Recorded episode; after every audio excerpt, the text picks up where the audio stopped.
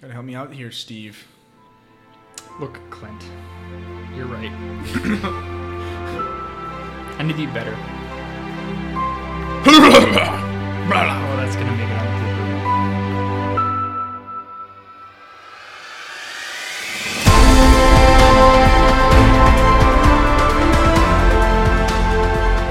the. Welcome back to the Christ in Culture. This is Clint. And this is Steve. Guys, thanks again for joining us. Uh, we want to, before we even get started with anything, give all of the people at Seek right now a shout out. So uh, we noticed a bunch of people who follow this show uh, are currently at the Seek conference in Indianapolis.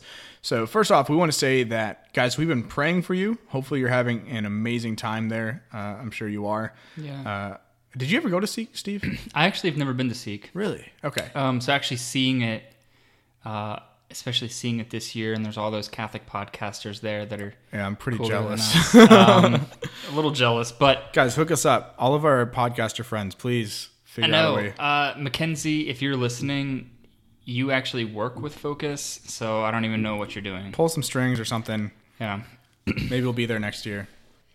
maybe. But um, yeah, I, I actually I went to a couple uh, my freshman year and then junior year of college. It was awesome. super Fantastic. weird. My college now sends kids to Seek. When Mm-hmm. I was in college, I never had that option. Dude, Focus is growing so much. So, for those of you who have no idea what we're talking about right now, uh, Seek is a, a massive conference for young adults, specifically college aged, um, put on by a group called Focus, which stands for Fellowship of Catholic University Students. Um, awesome conference, fantastic. And Focus as an organization is growing super fast. Yeah. So, by my senior year, they were adding 10 or more uh, campuses, college campuses, Yeah. every year. Absolutely. And I think that's even faster now. Yeah. And um, I think on our Harry Potter episode, we actually had a focus missionary. Well, I know we had a focus missionary for our Harry Potter episode. And if I remember correctly, she kind of talks a little bit more about it uh, and what focus is. Oh yeah. Um, yeah. So check that podcast out if you haven't, um, because you can learn a little bit more about focus, um, but also just learn a little bit more about the Christ and Harry Potter. yeah. Awesome organization, and uh, obviously they're doing good things. It's not Mm-hmm. an easy task to get seventeen thousand people together and do anything. But Yeah, and, and the founder of Focus um, has really created the archetype for the modern Catholic missionary. Curtis Martin. Mm-hmm. Yeah. When he started Focus a number of years ago, the way that he goes about discipleship and building missionary disciples and fundraising and all of those things really has impacted all other missionary, like Catholic missionary organizations. Oh yeah. I mean, it's It's it's, influenced my own ministry like a ton. So. Um, Yeah. like I said, like I was, I was in it in college, and then just the way that I pray. Someone Yeah. came up to me one time, and they're like, "You were in focus in college, weren't you?" Like just from the way that I led a prayer. Yeah. And I'm like, yeah. The story here, guys, is uh, we want to join you next year at Seek, or Yeah. I guess next year's SLS, but uh, we'll go to that too. So Yeah. we'll, we'll go to SLS, we'll go to Seek, but uh, help us make it happen. Uh, tell people about us, tell focus people about us, and we'll see what we can do. Is there any media you've been taking? Dude, uh, yes, always. Okay. Um, Great. so first off, uh, we did the Christmas episode together, right? And we talked about did. how every single Christmas I watch the Polar Express. yeah. So I watched the Polar Express, of course. uh, Of course. Got to throw that out there. Um, Super weird. I was actually just mentioning because I was talking about that podcast we did over Christmas. Yeah. About we did the Polar Express, and the fact that I've never watched it appalled everybody Yeah. that I talked to, It and should. they were like, "It's such a great movie" and all these things. So maybe I should Go you know, watch it. Become cultured. Yeah. yeah, and then bring, or not bring, but find Christ in whatever. Just Well, I've listened to the podcast yeah, already. So. yeah, yeah, you were there. Uh, so there's that, and then actually, um, when I was kind of thinking about the different media that I was taking in over break, I played a lot of games, to be honest, because I was back home visiting my family. Like board games, video games. Both. So uh, my little brother Andy, um, well, he's not little. He's actually taller than me. He's in college, but he was back for a while, and he was playing old school RuneScape that I used to play. Yeah. And so, dude, I started a new account and started playing RuneScape with him, and just oh, it was so much fun to go back to that.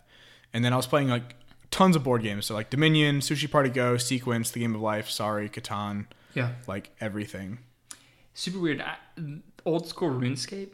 This just goes to show technology nowadays. Yeah. I was on my phone and I saw it in the App Store. Oh, dude, I have it. Yeah, I like, got it. Old school RuneScape is on the App Store. Yeah, guys, if you don't know what RuneScape is, uh, and you like medieval like geeky games, you might want to check it out. It, it's one of like those prototypical role playing RPG games that Yeah. existed when I was in middle school. We used to Oh, dude, elementary school. Yeah. it's old. Yeah. So, well, I used when I played it, it was in my intermediate school. So I was in like probably fifth or sixth grade. I think fifth grade, and we would walk to the public library. was was right next door to my school No after way. school, and we would go and we would play RuneScape because they had a little teen section. And we would go and log into RuneScape, and we would play RuneScape together after school. Dude, I was playing when we still had dial up at my house. Oh man! You know how brutal that was? Yeah. Oh, it was so bad. Mm-hmm. Uh, yeah, so that's kind of some of the stuff that I, I've been taking in. Um, to be honest, I started watching soccer again. I kind of Mm. stopped for a while because the MLS season was over. Right. And then Manchester United, who's my favorite team, was just like awful to watch. Mm-hmm. Uh, but they just fired their coach five games ago, and they're actually sh- exciting to watch again. So, um, yeah, so I've been watching some of that, and then some American football because the bowl games were on over right. break and too. you live with David. Actually, no, I didn't watch anything with him. Really? It was while I was back in Iowa. Yeah, Oh wow! That's, yeah, that's right. yeah. Yeah, you. I guys wouldn't have didn't. I didn't want to watch football with David because Georgia kind of had their yeah. So I watched it with him. Oh, really? Yeah, I met him where his uh, girlfriend works, and we watched the games. and since Georgia didn't make it in, I myself am a Notre Dame fan, and so it was definitely not fun to just watch one Notre Dame get completely like destroyed, but also David use these two blowout games as a reason why Georgia should have been there, and just watch him tweet and just watch him. And then Georgia got it. destroyed. And wa- yeah, and watch him talk about talk about this to all those random people that are like sitting next to us at the bar, and I'm just like, David, you're embarrassing me. I wanted to see Notre Dame at least put up a fight, but Clemson just destroyed them. Yeah. So, I mean, which I mean, it's not like whatever, but Yeah. So I mean, that's some of the media I've been taking in. Um, obviously, there's a lot of other stuff, but right, maybe for another time. right. What about you? Uh, I have finally gotten back into reading. Yay! Um, Steve does books. I do. Um, and so I am finishing up. I'm actually almost done with Brave New World. So that'll probably be the next podcast that I do. Oh, awesome. And then uh, there's a bunch of other books. There is a series of books that is probably my favorite modern series. Um, I'm talking like post high school reading. I, I learned read the first book when I was in college, first and second when I was in college, and then the third one came out after I graduated. It's called the uh, Cemetery of Forgotten Books series I've never heard of it. and it is written by a Spanish author, and they're amazing translations. Um, his name is Carlos Ruiz Zafón, and um, It sounded French. it- well, you know what? He's French Spanish. No, he's Spanish. I just don't know how to pronounce things because I am a white boy um, right. through and through. So I am not cultured. Anyway, um, nor bilingual. But anyway, Carlos Ruiz Zafón is the author. And the first book, The Shadow of the Wind, is one of my all time favorite books. Well, I lent that book out to a friend of mine. Um, I felt really cool because I lent that book to her, and she put it, and she put a on her Instagram, like um, live video or like the Instagram. yeah, yeah. They're like the story. Yeah, the Instagram story. Yeah, uh, she on her Instagram story put her favorite books from 2018, and this was one of the books. Oh, was nice. it Shadow of the Wind that I, I lent to her, and I was like, oh, Oh, like that's so awesome, and I was so excited. Well, she told me when she was looking it up because she actually really liked the book, and then bought me a new copy of the book because she liked it so much She kept it. that she kept it.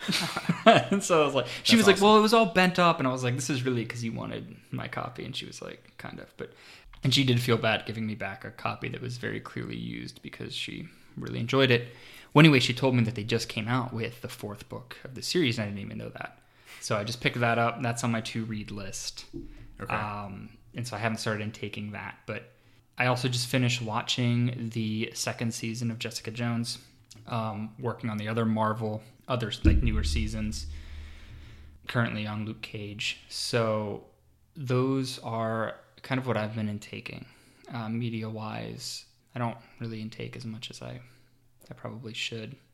no, that's kind of a good thing. Yeah. Well, sometimes. Sometimes Oh, it's good to take in media, depending Right. on what it is. But Right. Well, I, there's a couple movies I want to see, but like I said, I just have Netflix and Hulu. I don't actually own any cable, so Yeah. there's not a whole lot of TV shows I really watch. But um, so I want to start getting back into reading, and so I have The- because 2019, you know. this reminds me, before we dive into the topic real quick, Mm-hmm. um, we put out some videos of each of our, not just Steve and I, but Gordon as well, each of our top media, like our favorite movie, our favorite song, our favorite book, our favorite podcast, everything from 2018. Uh, we put out that video on social media and then we also put it out on uh, YouTube compiled with all of our favorites together.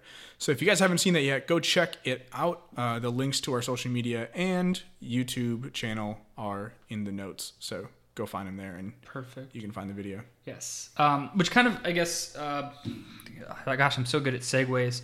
Moving on. Um, today's episode. Transitioning. Tra- yeah. Insert segue. insert trans- Therefore, wasn't that like one of the transitions that you learned in like uh like middle school? Is Yep. like therefore, comma. Yes. Segue. So, um, paragraph break, indent, therefore, comma. Yeah. Two finger spaces. yes. Uh, we a couple a couple uh, weeks ago we talked about some bands that we really really liked. Yeah. And one of the bands that I threw out there, and I will give again that focus missionary that was on for the um, podcast for the Harry Potter episode, Mackenzie. She's the one who introduced me to Johnnyswim a couple weeks ago, and I just said a friend of mine. She was rather upset that I just didn't Dude, that's like her third shout out this podcast already, and we're only like ten minutes Well, in. I This just feel, well, and here's why because I on that podcast I was like a friend of mine introduced me to these bands, and then she was like, "Why didn't you just use my name?" so I was like, "All right, fine, I will use your name." Mackenzie, credit where it's due. yeah. So Johnnyswim. Johnny Swim. So one of their songs that I really really like is called "Ring the Bells." Ding ding ding. Uh, yes. And so I kind of want to break that down because I think that Johnnyswim is not a Christian band. They're Oh really? yeah, they're not explicitly a Christian band, but Oh yeah, yeah. you can very clearly tell that they are Christian right.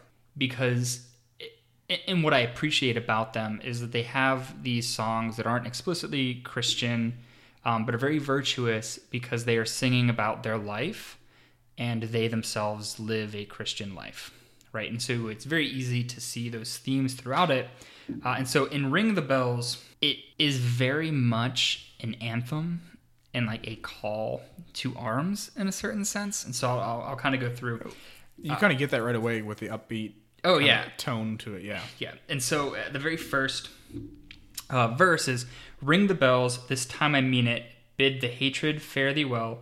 Give back my pe- give back the pieces of my Jesus. Take your counterfeit to hell. Bang the drums. This means war, not the kind you're waiting for. We say mercy won't be rationed here. That's what we're fighting for." And when I first heard this song, it was just kind of like one of those like gut punches. We were like, "Oh, okay," and you just like my ears were perked. I was like, I have to hear what this song has to say. So just kind of breaking down that a little bit.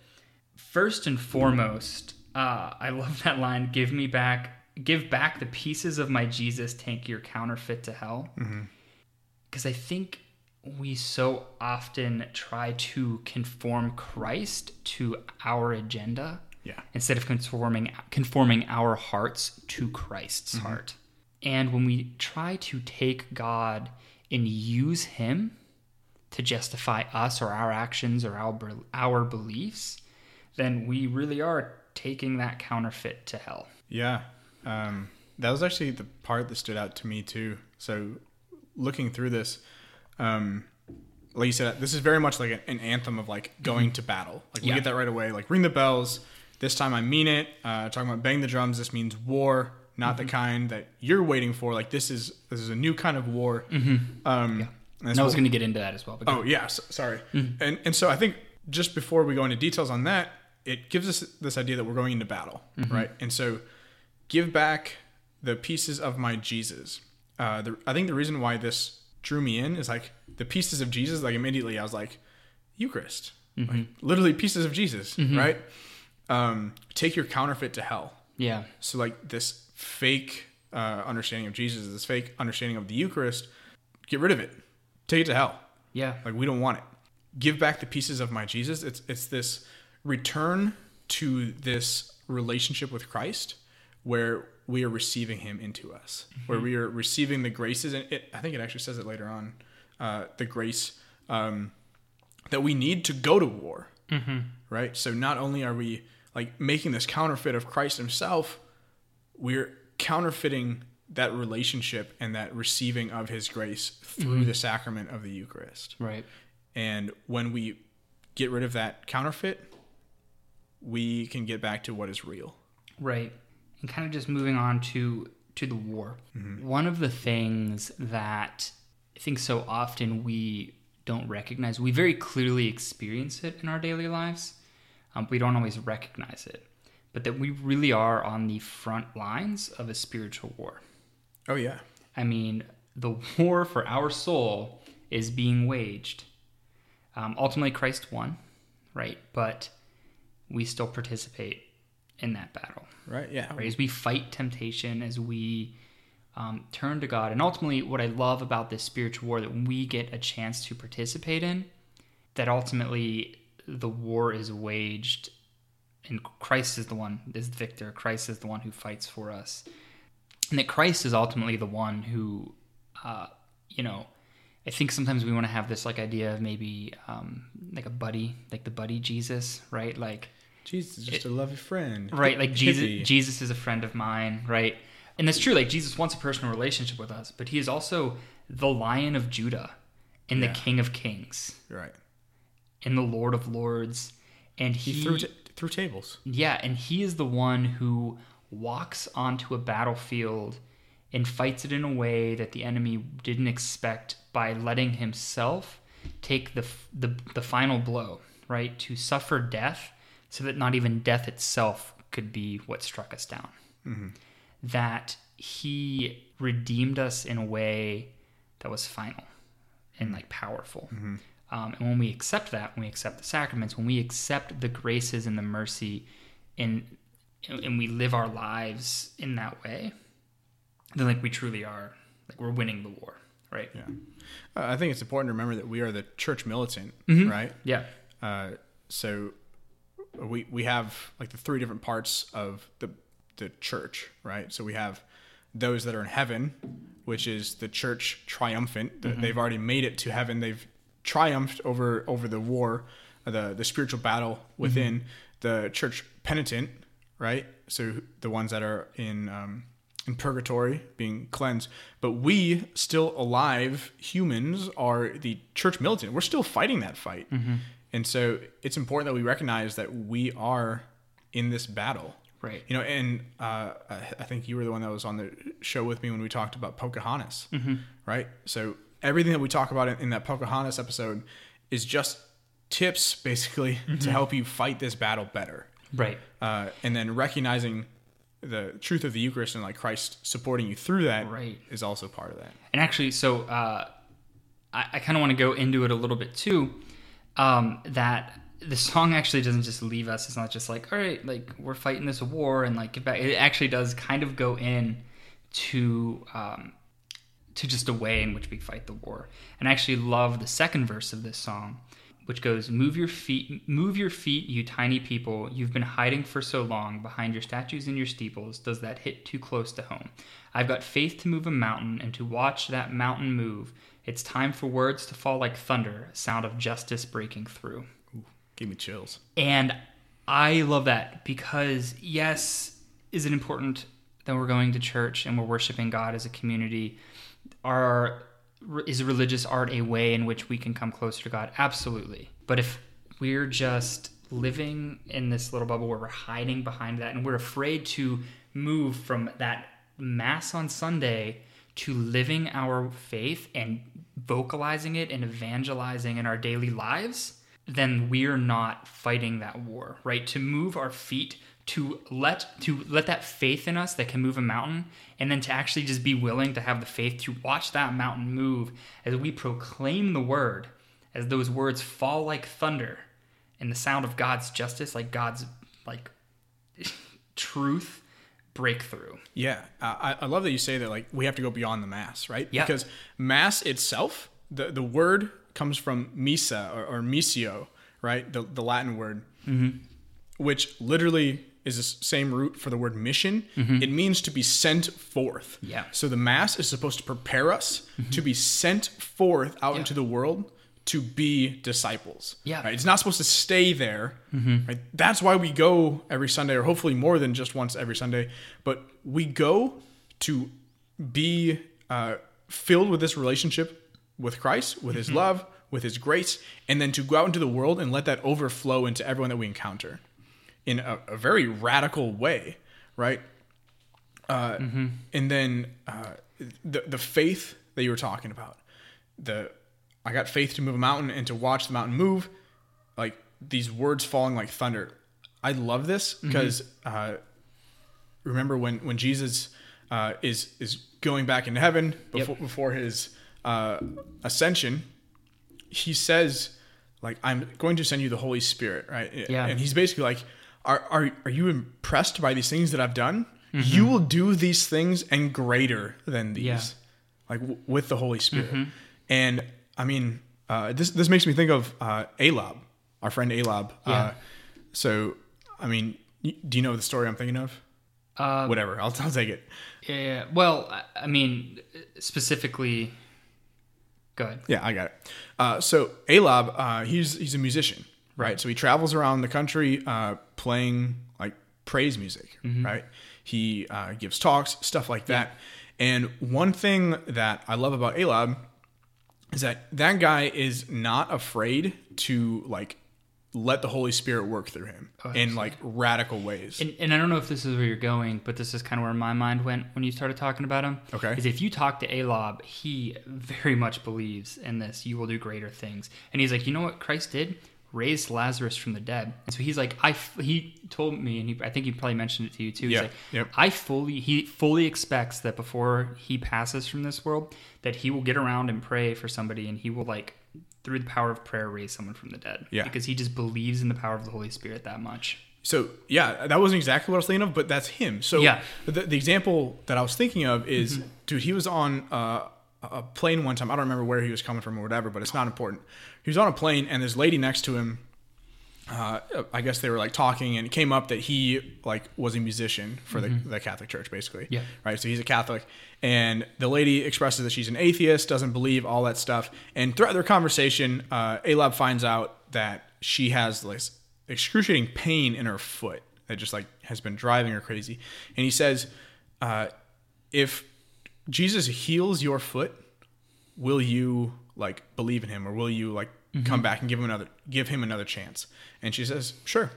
So he says, "Okay, meet me by baggage claim after we get off, and we'll see what we can do." And so they go back, do their thing, whatever, and then they go to baggage claim, and he prays over her, and he basically says like, "Jesus, like Holy Spirit, come down, like heal this woman."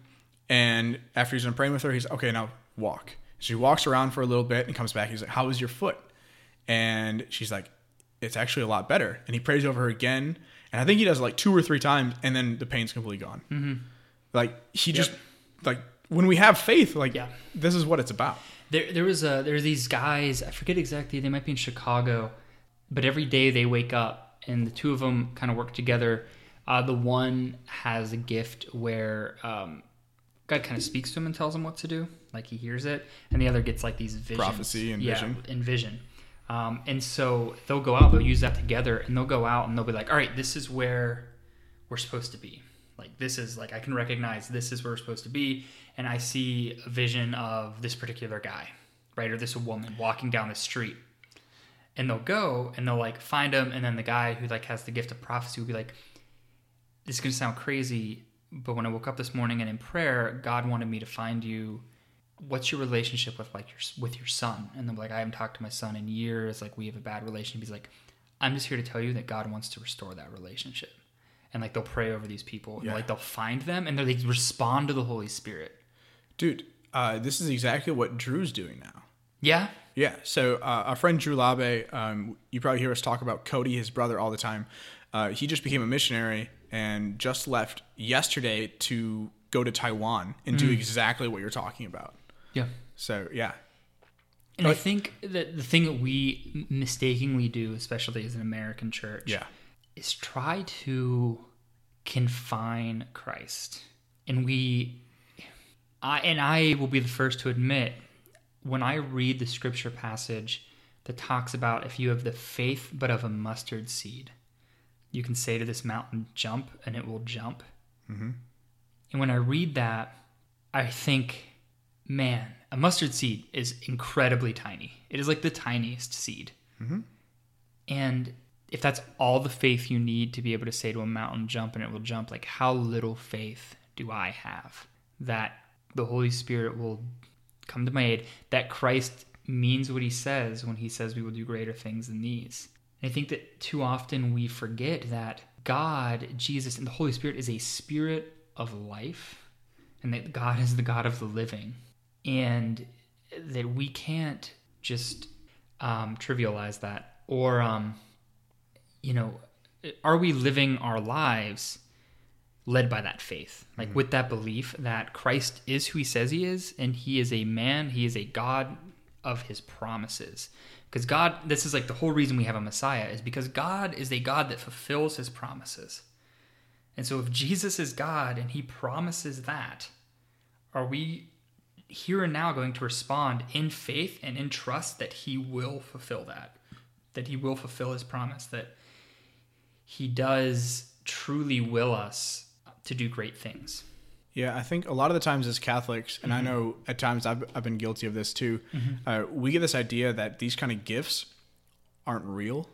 Uh, that we kind of see our Protestant brothers and sisters kind of embracing them a lot more, especially in the charismatic movements. Um, but that's not that's not true, right? From the very beginning, yeah this has been scripture, right? Uh, we see it. We see the apostles. We see uh, saints throughout history doing all of these things. Um, is that to say that everyone who claims to have these gifts actually has these gifts? No, not necessarily.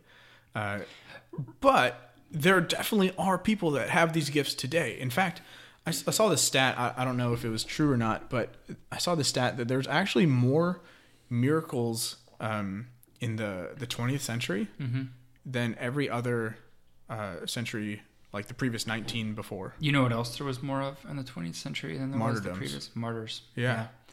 yeah and i think that it's and it's funny because i'm such a very traditional catholic in the way that like the way that i respond to mass right the way that i like to go um, and have a very like traditional mass but i also love the charismatic movement and these charisms because that's how i came into the church Yeah. I mean, if it wasn't for somebody praying over me and speaking in tongues and like me actually experiencing the love of the Father and the the love that is the Holy Spirit come upon me, I don't think that I'd be sitting here on a podcast talking about Jesus today. Dude, that's the thing about our church. It's, it's not an either or. It's a it's a both and church, right? Yeah.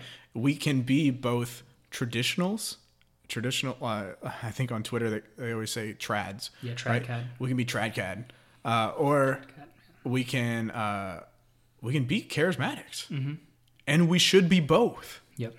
That's what it means to be a follower of Christ. Yeah, that there that you can that you can worship God in a way that affirms that He is the King of Kings, the Lord of Lords, and God, but also respond to His love with love and joy. All, all in like the proper context, right? Mm-hmm. Being able to recognize like what is the proper way for me to worship. So, so kind of moving on from there, eh, we're going to go to the pre-chorus Yes. because I think that this sort of exemplifies a little bit of what we're talking about on actually going out and evangelizing, actually speaking the word, actually responding to God, actually not like actually responding at the end of mass when they say go forth and like baptize all nathan nations or go forth and preach the word, right? That we actually do that. Um, at, at the pre-chorus is if, and I actually love this line too. If all is fair in love and war, then what the hell is loving even for? um, which is a different line and goes into different things. But I'm going to go into the second thing of if we can't sing it loud enough, we'll keep on adding voices up. Right, and then the, the chorus is just ring the bells, and they sing ring the Yeah. bells over and over. And actually, every time they do that, because there's three verses and then three pre-choruses, more and more people add in to where at the end it's just all these voices. Mm-hmm. And I mean, that is really like evangelism, right? That we're just going to keep proclaiming and we're just going to keep adding voices. Yeah, and, and you see that throughout the the song. Mm-hmm. Uh, different people kind of jump in, and Mm-hmm. um, I think that's like the call to arms, right? Yep. You ring the bells, and the people come to join you, Yeah. and, and we build and we build, and that's that's discipleship. Right, yeah. I can't. We just talked about focus before, dude. This is perfect. Yeah. Like the whole thing about focus is like discipleship. Like Mm-hmm. my job when I was part of focus was to go out and find two people and just invest everything into them that I could, and to teach them like about the love of Christ. Mm-hmm. And then they would go out and find two more people each.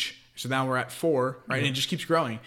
That's the kind of thing that we're called to do. Right. And, and that is the way in which the church grew from essentially 12 people, and, and you know, maybe you can say 3,000, right? To being the majority of the Roman Empire in just 300 years. Well, here's something that people And it was this personal invitation of one person inviting some people that they knew and bringing them in, right?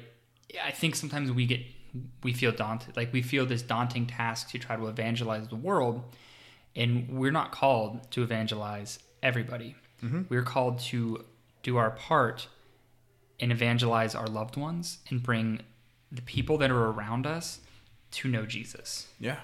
Dude, I mean, we look at Jesus, right? Jesus, Yeah. Jesus himself, he had 12 apostles, right? Yep. But even of those 12, he invested in three, like really, really well, right? Peter, James, and John. Those were the guys that he brought with him everywhere, mm-hmm. right? So who are we to think that we should be investing in, in like really, really deeply in more than Jesus, right? So we don't need to go out and convert millions. That's not going to happen, most likely. You know, if it does, fantastic. But like, dude, there's 500 youth in my youth program. If I personally had to like disciple each and every single one of them on my own, we would get nowhere. Right. Right. So we have to really just dive in. Yeah. Um, but yeah, But yeah, but but going back to the if all is fair in, Yeah. if all is fair in love and war, then what the hell is loving even for? I just love this because it really speaks to the heart of what love is, right? Because you hear that line, "All is fair in love and war," Mm-hmm.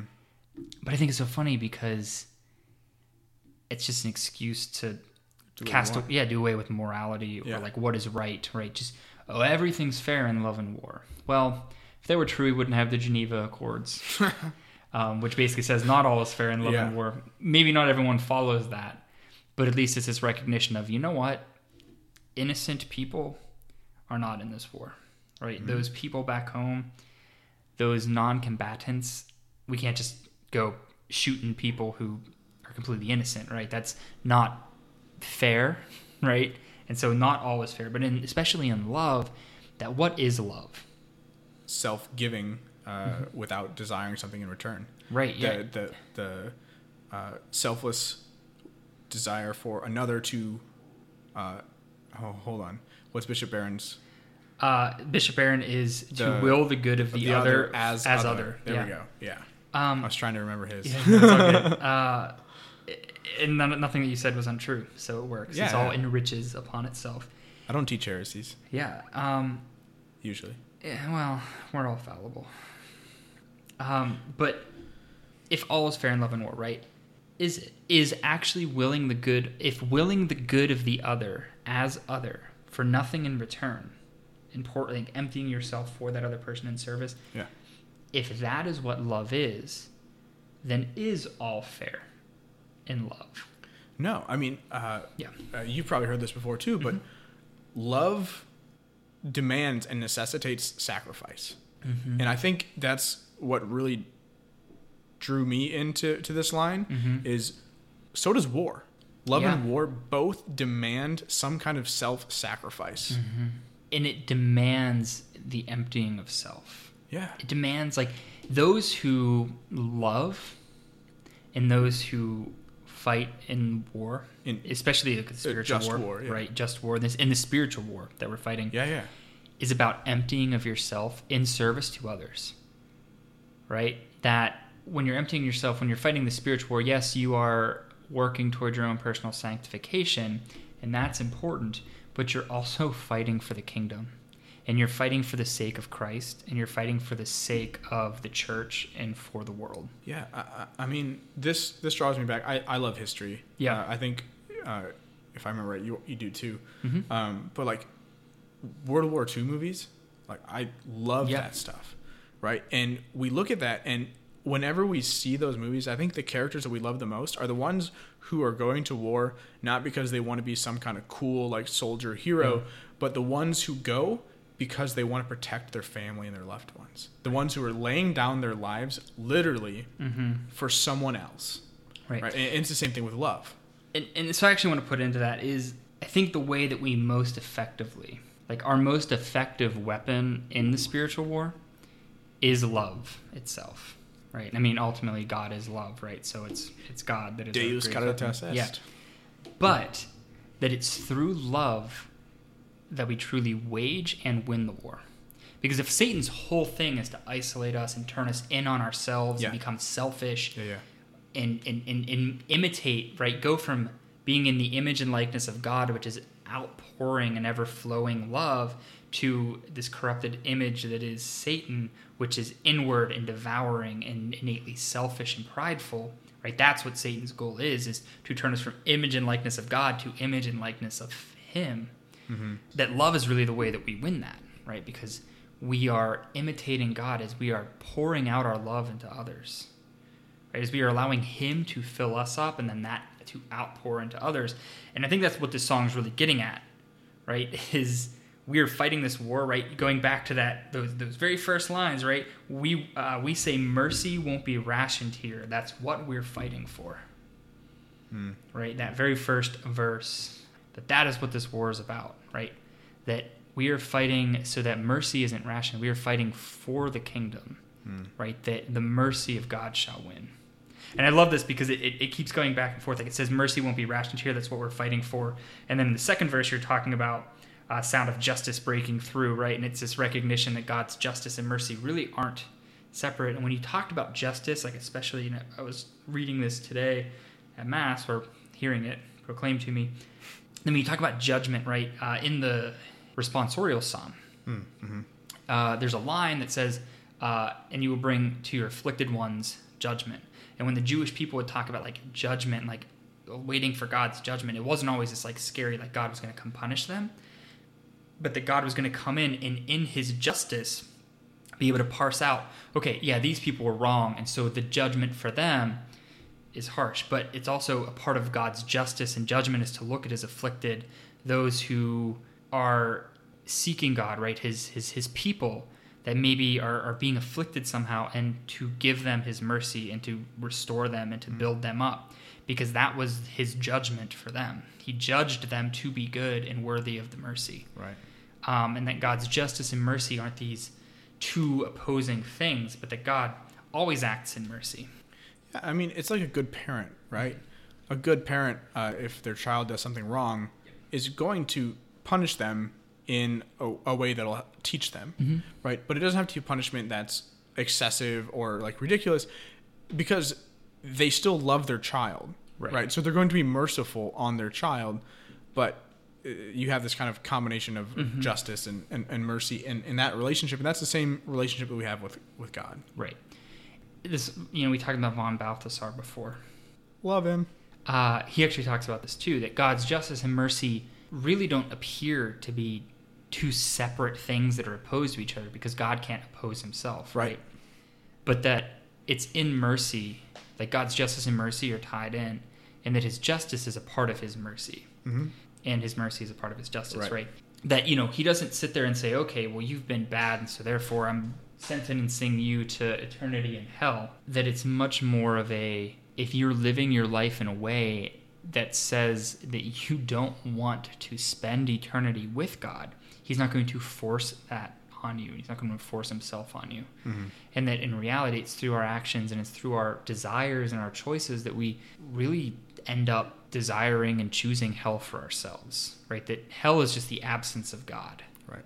And so when we choose to be separated from Him out of love and mercy and His justice, He, he allows that. He says, okay, well, then I'm not going to force myself onto you for eternity. Yeah. And so I will allow you to not. Yeah. The the separation from him. Yeah. So actually, I wanted to point out the other part of the pre-chorus, if that's okay. Yeah, perfect. So the other part is kind of what drew me in. It says, if we can't sing it loud enough, we'll keep on adding voices up. And I think this goes along with what we were talking about before with the chorus, which makes sense because this is the mm-hmm. pre-chorus. So if Pre-chorus one. yeah, yeah. Pre-chorus two has another really cool line, but we'll get into it. So if we can't sing it loud enough, then we'll keep adding voices up. Like if we can't do it by ourselves, then we'll get more people. Right. So it's this again, this call to arms, uh, saying that like we need others to go into this. And that's what I was trying to touch on earlier. Yeah, yeah. with evangelism. The pre-chorus two that I was talking about is it's the same beginning. If all is fair in love and war, then what the hell is loving even for? Uh, the second part of that is the world laughs and the martyrs sing, but love's bre- love breaks through the Calvary. Mm-hmm. And oh gosh, that's such a good line. Yeah, yeah. I I mean, I I think this one's a little bit more self-explanatory. Yeah. Uh, but I mean, Calvary, the suffering, Yep. the suffering of Christ, uh, love overcomes that. Yep. Uh, Why? And- Why do the martyrs go to their death joyfully? Right. Because they know what awaits them. And you hear like the world laughs and the martyrs sing, right? The world laughs at our beliefs, the world laughs at the death of the martyrs, but the martyrs sing and it's love that breaks through the Calvary. That love that you know, we talk about there being more miracles. There's Yeah, also been more yeah, martyrs. yeah. That martyrs have always the blood of martyrs have always been the seeds of the church. And um, there's a there's a story out there. I forget exactly uh, who it was for, but basically um, can't exactly remember all of it, but I think it was like Roman soldiers. Maybe you can you can fill me in on some of the details, but they basically stripped these Christians down in in the middle of winter. Uh, I know what you're talking about. Yeah, and they, It's like- the 40 martyrs of Sebaste. Yeah, yeah. And so they they forced them into um, These are like one of my favorite stories. out onto like the middle of the ice, right? Yeah, a lake, frozen yeah, lake. a frozen lake, and they had to stand out there, and then they filled up these pots of hot water to Mm-hmm. like entice them to renounce their faith, come join a hot bath and warm up. or you'll freeze to death. or you'll freeze to death. Well, all of the martyrs, they began to sing, right? The martyrs sing. Yeah, so they said over and over again, like, let mm-hmm. there be 40, let there be 40, because there's Yep. 40 of them. So, Yep. like, let us stand together. Yep. Like, we will. and so God. some people left and they hopped in the fire and they actually instantly died in the hot water because of the shock to their system. Yeah. Um, and those that stood out there continued to sing. And actually, some it wasn't that some of the soldiers and surrounding people stripped down and went out to Yeah, so there was one guy that left, and so there's only 39, Mm-hmm. Yeah. and so their whole thing was like, let there be 40, and so then one of the Roman centurions who was watching this is like, what they believe in is Mm-hmm. true, and I believe in it too, and he takes off his own armor and takes off his own clothes, and he marches out there and says, let there be 40. Yeah. Like, I'm standing with you. It's Yeah. an awesome story. And one of the things that I that I have to say about the martyrs is the martyrs understood what we what we hope to understand, right? And I hope that our listeners understand is that when we believe as a church, right, that there is something so worth living for that it's worth, Worth dying, dying for. Yeah. I'm going to go off on another martyr No, story. please, if that's okay. go. So I, I love saints, like any saint story. So if you have a favorite saint, please like email us, Facebook's, whatever. Tell us what your favorite saint story is. But one of my favorites is Ibaraki Kun. Like Mm-hmm. no one's ever heard of him, but he's uh, a little known Japanese martyr. Mm-hmm. Uh, so he, along with a bunch of others, uh, were captured during the Japanese persecution. He was only 12 years old at the time. Okay, so they went through all this like ridiculous torturing and everything, and they were marched for miles and miles. You guys can look it up. Uh, we don't have time to go into the details, or you can ask me some other time. But in the end, they are marched to like the top of this mountain outside of Nagasaki, right? And uh, one of the guys who's supposed to kill kill them goes up to him and says to Ibaraki, like, um, just renounce your faith. Like, you shouldn't die. Right? You're 12 years old, right? And he says, Sir, it would be better for you to join us than for me to renounce my faith. Which cross is mine? And the dude just like points over at, at one of the crosses that was like a small cross. And Ibaraki Kun runs over, kisses his cross and like lays there and waits for, for them to be crucified. So all of them are crucified, and they light a fire around each of the crucifixes. So they're slowly burning, and rather than like screaming out in pain, they sing songs of Yeah. pra- praise as they're burned and crucified. Yeah. Or um, yeah. There's so many saints. So many good ones. It's insane. Yeah. It's, amazing. I mean, my pretty much every name that I have, um, Stephen, Paul. oh yeah, yeah. I mean, everyone. I'm just destined to be a martyr. My confirmation saint was a martyr. Uh, Saint Theodore of Amasea. I, I don't think there's a Saint Clint. That's unfortunate. Well, you could be, the, be the first. first. Yep. Well, I'm sure there is somebody named Probably. in heaven. We'll find Um, one. more importantly, okay. So getting on to the last verse, we can kind of wrap this up just a tad. Yeah, yeah. yeah, Sorry, Uh, got excited. It's all good. The last verse is You called me boy instead of son, and I ain't the only one. Was in the throne room of a kingdom where I found that I belong. I ain't scared to face a fortress. I have seen them fall before. With broken bones you've built it, but it crumbles board by board.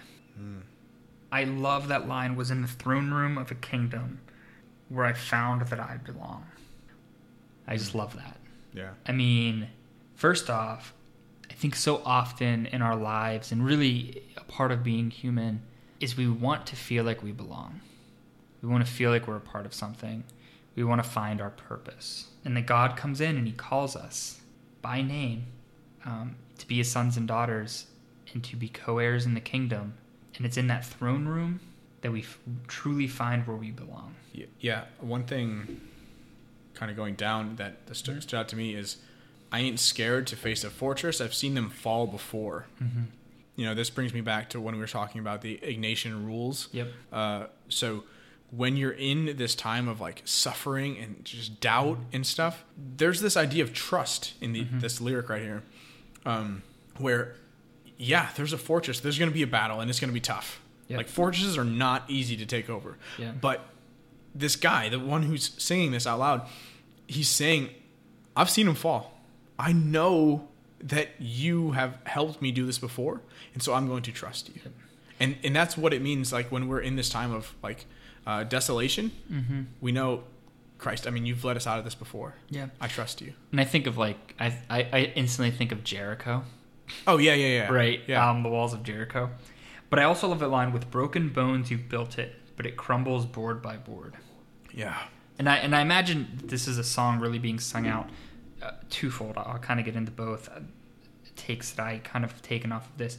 One, I can see it being sung out to the world, right? That we are um, without God, right? Without Him being able to restore us, we build up these walls and these fortresses, um, but they crumble board by board. But I think where I kind of take it is the internal fortresses and the walls that I build up between me and God, and that you would never build a wall between yourself and God in a state where you weren't broken, right? And so you, in sometimes like our our um, our sin, or sometimes just in our hurt, we try to build up these walls, right, between us and God, and we are we have broken bones, right? We are broken. We God wills us to be restored. He wills to restore us.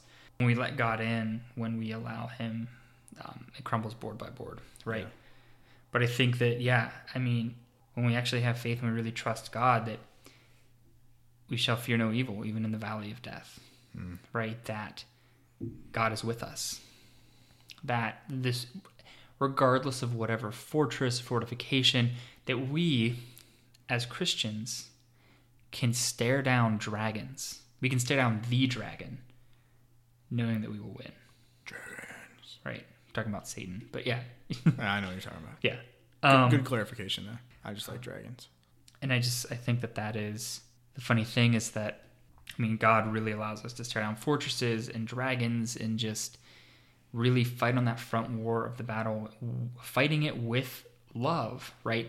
And standing, uh, what I really appreciate too is like standing against the hatred of the world. That the world desires to hate us, it desires us to hate each other.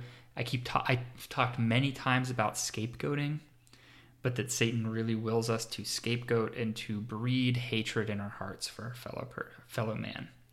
But that God wills us to love our neighbor and love our enemies and fight hatred with love.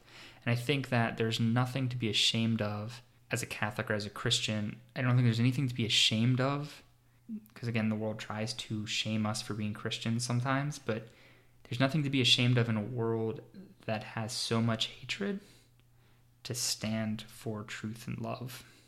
Yeah. Anything else you have to add? There's been a lot going on today. Yeah, dude, there's a lot here. Um, I would just say, I mean, this is just my final thought. Uh, the song's called "Ring the Bells," right? Mm-hmm. So, uh, uh, you probably have a challenge, but like, Mm-hmm. guys, ring the bells. Go out there and and do it. Yeah. Like, be disciples.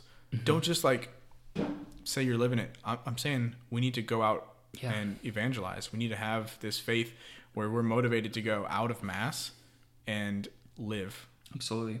And um, and actually, that was my challenge. Is when you think of a bell, when you think of ringing the bells in a town, the whole town can hear that bell ringing. It's a summons. right it is the the idea of ringing the bell was that the whole town could hear and, and often you would ring it some i mean you would ring it in a church so you would know that mass was about to start but you'd also ring it when there was like an attack happening right Yeah. you knew you had to repel something you were being called up for war You you ring as a celebration. Too. yeah. And and so ringing the bell was something that it would resound through the town. And so what I'm saying is make sure that you are ringing the bells, mm-hmm. right, with your life. That you are going out there, that you are not afraid to make waves, that you are not afraid because let's be honest, the world needs saints and it needs you to live your mission towards sainthood. And the world more probably more than ever needs waves made. Yeah. It needs you to make those waves, to ring those bells, to call it back to Christ. Well, let's do this as kind of Okay, a, a, yeah. pr- a practical challenge. Yeah, okay? yeah, yeah, right, right, right. So yeah. obviously, like Which is a way to do this, find just one Mm-hmm. person yep. and invest in them. Make them your disciple. Yeah. Like, not that they're following you, but that they're following Christ, and you're guiding them, you're walking, you're accompanying them through that. Right. Right. So just like the, this focus method of going out and choosing two people and loving the heck out of them, And introducing them to Christ. introducing them to Christ. right. Do And- that with just one person.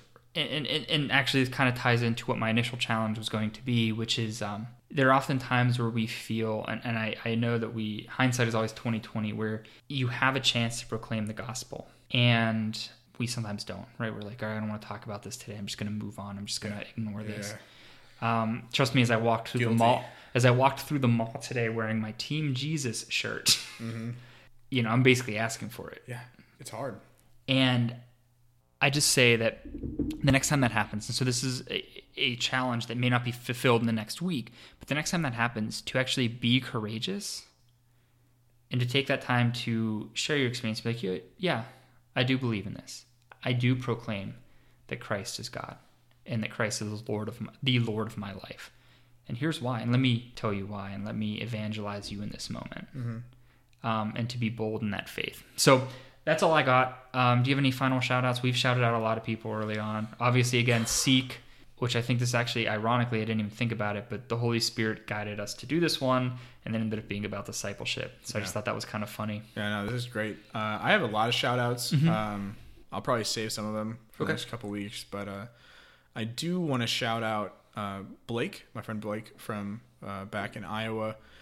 We went to college together, and I was talking to him and a bunch of other people, and he uh, started listening to the show. Oh, good. and I think I talked to him like two days later, and he'd already listened to like over five episodes. So, yeah, he was like quizzing me on like things from the beginning of like our first episodes, and I was like, man, it's been a long time, but Yeah. I I feel like in general I have a pretty good uh, understanding of our episodes and like memory for them. But It's probably been Dude. what almost like sixty-five weeks or something. yeah, dude, but he he like was very detailed. I love it. So, Yeah. guys, if if you Yeah. remember all these stuff, just talk to us about it. We like having these conversations. What about you? Shout Uh, my only real shout out is to Brandon Ocampo, uh, who is a good friend of mine from college. He's actually the guy who started Catholic Memes.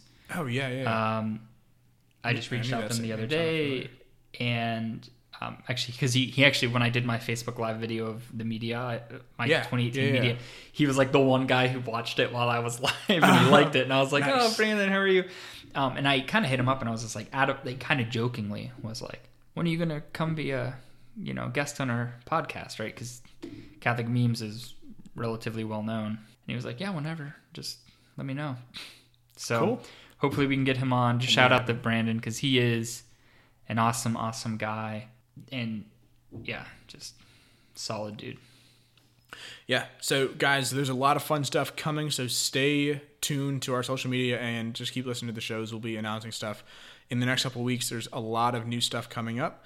So, please, please, please keep following us. Uh, check out our social media Facebook, Twitter, all that stuff. Um, we, I think we can announce this, right? But we will be having a website Yeah. coming up pretty soon. Hopefully, in the next couple of weeks here, uh, it'll go live. Yeah. Um, So shout out to Amanda, who is Yeah. the the girl who's helping us with that. Yeah, so she's building the website for us. So, uh, guys, reach out to us on any of that social media, our email, all that stuff is in the notes section. So just reach out to us. Let us know what you guys are thinking of the show. Again, guys, when you subscribe or you leave reviews for the show, that goes out into the algorithms of all the different podcasting sources. And the more you talk about us, the more that you subscribe, the more that you like, all that stuff, the more it gets sent to more people. Right. So all by clicking a button, you are sending our show to dozens, if not hundreds, of more people. So make sure you're giving us those five star reviews. Please, please, please, please. If, Um, yeah. you, if you're enjoying it, and if you're not enjoying it, give us five star reviews. Anyways, help us out. Yeah, right. yeah, if you if you don't like it, yeah, just give us a five star review. Consider it a Christmas present. Yeah, yeah. So guys, your help in sharing the show is huge, and we appreciate all you guys do. For those of you who are at Seek, again, we are praying for you. Please pray for us because you guys are going to be super holy after leaving this Right. conference. So. And at the very least, we are suffering from envy, and so we definitely need your prayers. It's true. We have a little bit of jealousy. So Uh, but yeah, pray for us. We're praying for you. And uh, ring the bells. yeah. Thanks for joining us on the adventure. I thought you were going to say it was the reason for your teardrops on your guitar. But that would just be T Swizzle. Yeah, just her. All right, moving on.